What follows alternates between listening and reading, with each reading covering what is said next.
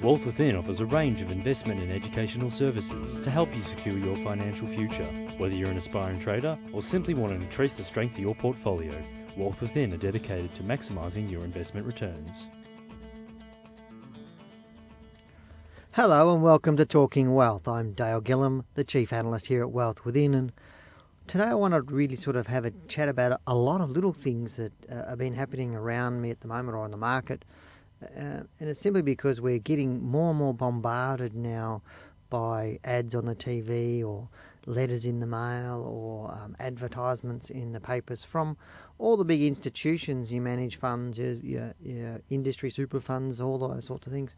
And they're all saying a whole lot of information about why you shouldn't be panicking about the market or why long term buy and hold is the best and a whole range of different things. And I wanted to look at the reality of everything and what they're actually saying because some of the markets are saying, or some not some of the markets, some of the ads or I think uh, I hear them saying saying, well, we can buy shares cheaper than you, you know, the, than the average investor, or that um, you know by by using our fund, the, uh, that we can buy more shares at cheaper prices than you and and diversify your risk and and to me that's not necessarily accurate. It is accurate in some way, but it's not accurate in the sense of what what's in it for me, or in the case of what's in it for you, so to speak. So uh, they're, they're continually putting out long term, you know, buy long term. The market continues to rise to previous highs, and there's always nice people on the on the ads, and they're saying a whole lot of things. But at the end of the day, to me, it's very much as what's in your back pocket. What what's your money like now? What was it like 12 months ago? What was it like two years ago? What was it like five years ago? And are you moving forward or behind? And should you listen to these people? It's sort of like saying, and, and some of the ads are saying to me, oh, we've got our experts and they're ready and raring to make you money and they're ready and raring to do all the things they need to do so they get your portfolio getting positive. Well, weren't they ready and raring two years ago to do the same thing and yet they failed to act uh, and failed to get you out of the market or protect your capital? And that's why so many people are sitting on, you know, minus 40, 50, 60, 70%. And to me, it's a bit late now telling us that. And, and they're the things that I sort of look at a little bit better uh, because, at the end of the day, uh, people listening to these podcasts know that I'm not a big advocate of buy and hold or long term buy and hold. Um, I'm much more uh, an advocate of buy, hold as long as you need to hold, and then get out of it. And, and it's more of an active portfolio management rather than a passive one. And that's where I come from because I think, you know, the whole it's time in the market that counts um, or time in the market, not timing the market that they talk about as well. I'm not necessarily um, 100% behind that statement either. I think it's a bit of both. It's, you need to time your entry into the market, but then once you're in, you've got to leave it in there or leave it in there for a period of time to actually get the return that you want. And I've you know, got front, sitting in front of me a, a chart that was by one of the large financial planning or one of the large investment companies about the share market from 1974 to 2008, and it says, you know, how many times the market falls, and it says, it says on there, our market's only fallen seven times by more than 10% in the last 20 or 30 years, and to me, it's fallen more than that. It's just you can manipulate figures however you like. Interesting thing on that, it talks, it's got two recessions there between 81 and sort of mid 83, and somewhere between 89 and 92, there were two recessions and the one in 81 to 83, the market actually rose quite strongly. And the one between 89 and 92, they've got it, the market did rise. It was higher than what it was when it started. It had a bit of a dip in the middle, sort of into 91, but then it took off again. And so there were some times in there uh, that it, it backs up what I talk about is quite often markets go up in recession. So to me, is that R word, is that a big problem to people when they talk about it on the TV? You know, oh, we're going into recession. And I think quite often the media concentrate on the wrong things. They talk about short term things. Oh, the Dow went down 200 points last night. Well, who cares? Uh, to me, it's not what happens one night, it's what happens over a whole lot of days and weeks and months, and, and as a collective that really makes a difference. And I find the media want some, they, they concentrate on what's immediate. The BHP's up today or BHP's down today. And again, that's not really, really relevant. It's what's the bigger picture. How are you managing your portfolios?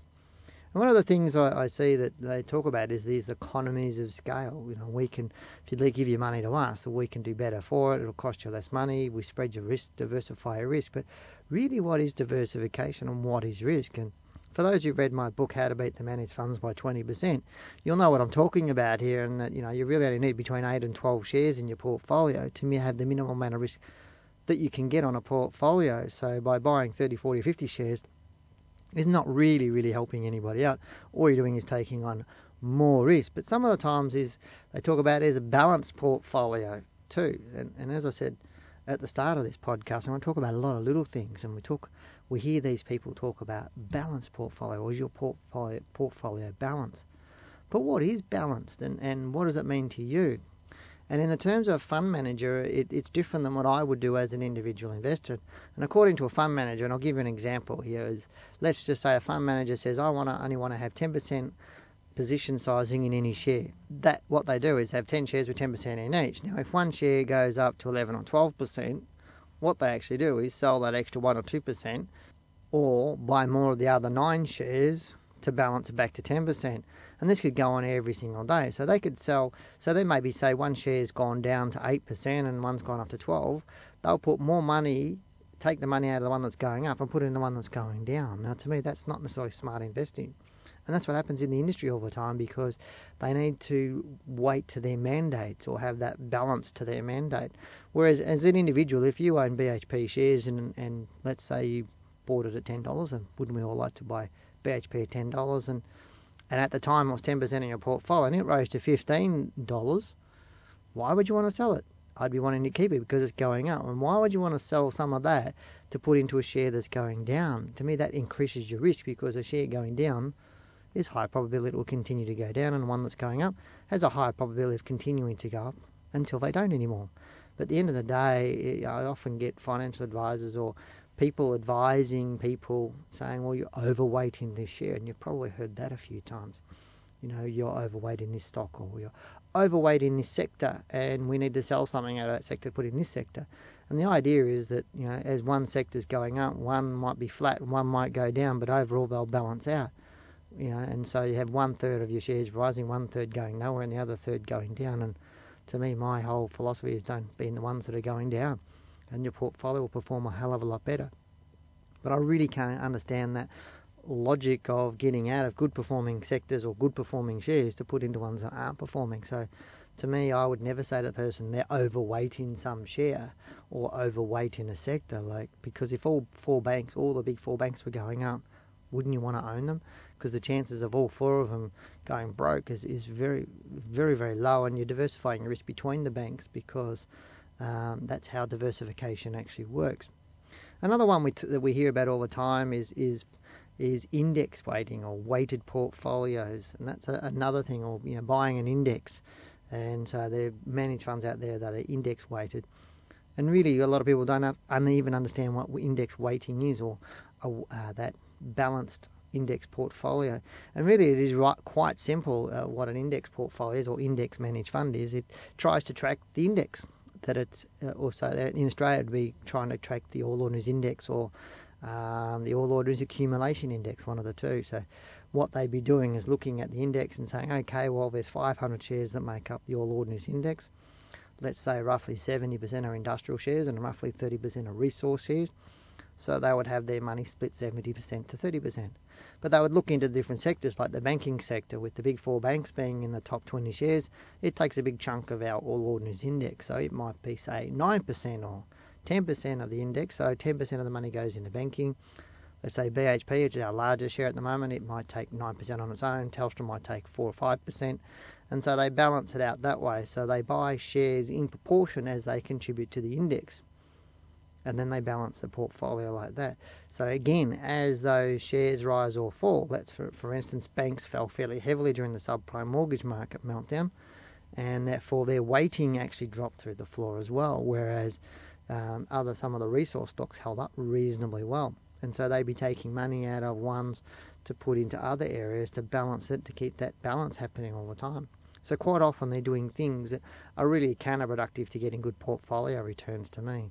And as I said, I just try and keep it really simple by selling shares that go down and try and buy shares that are going up. And, and it really is that simple.